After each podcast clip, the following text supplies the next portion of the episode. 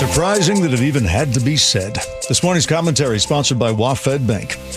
General Mark Milley, chairman of the Joint Chiefs of Staff, retired last week after a 44 year career and gave a farewell speech that focused on the Constitution. According to some commentators, it also included a clear swipe at Donald Trump. See if you can detect it. We are unique among the world's militaries. We don't take an oath to a country. We don't take an oath to a tribe. We don't take an oath to a religion.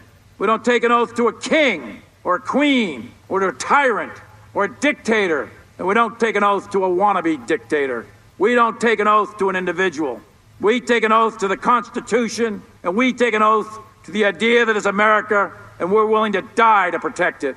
Every soldier, sailor, airman, Marine, Guardian, and Coast Guardsman, each of us commits our very life to protect and defend that document, regardless of personal price, and we are not easily intimidated. Sounds mostly like a statement of fact. He repeats what we already know about the military oath that it's an oath to the Constitution, not to a king, a queen, a tyrant, dictator, or a wannabe dictator. So the statement would only apply to Trump if you think Trump fits any of those categories. Milley could have included terms like real estate developer, golf magnate, indicted co conspirator, but he did not.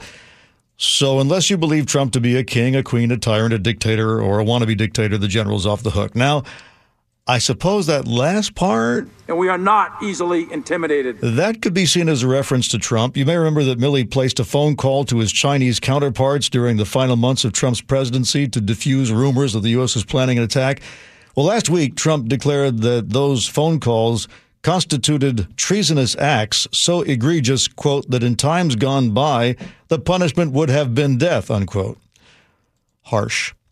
But I think General Milley is probably quite familiar with what constitutes treason. And to be accused of it by an ex president who is ready to order the military to seize voting machines, what more can you say? I think he can sleep well.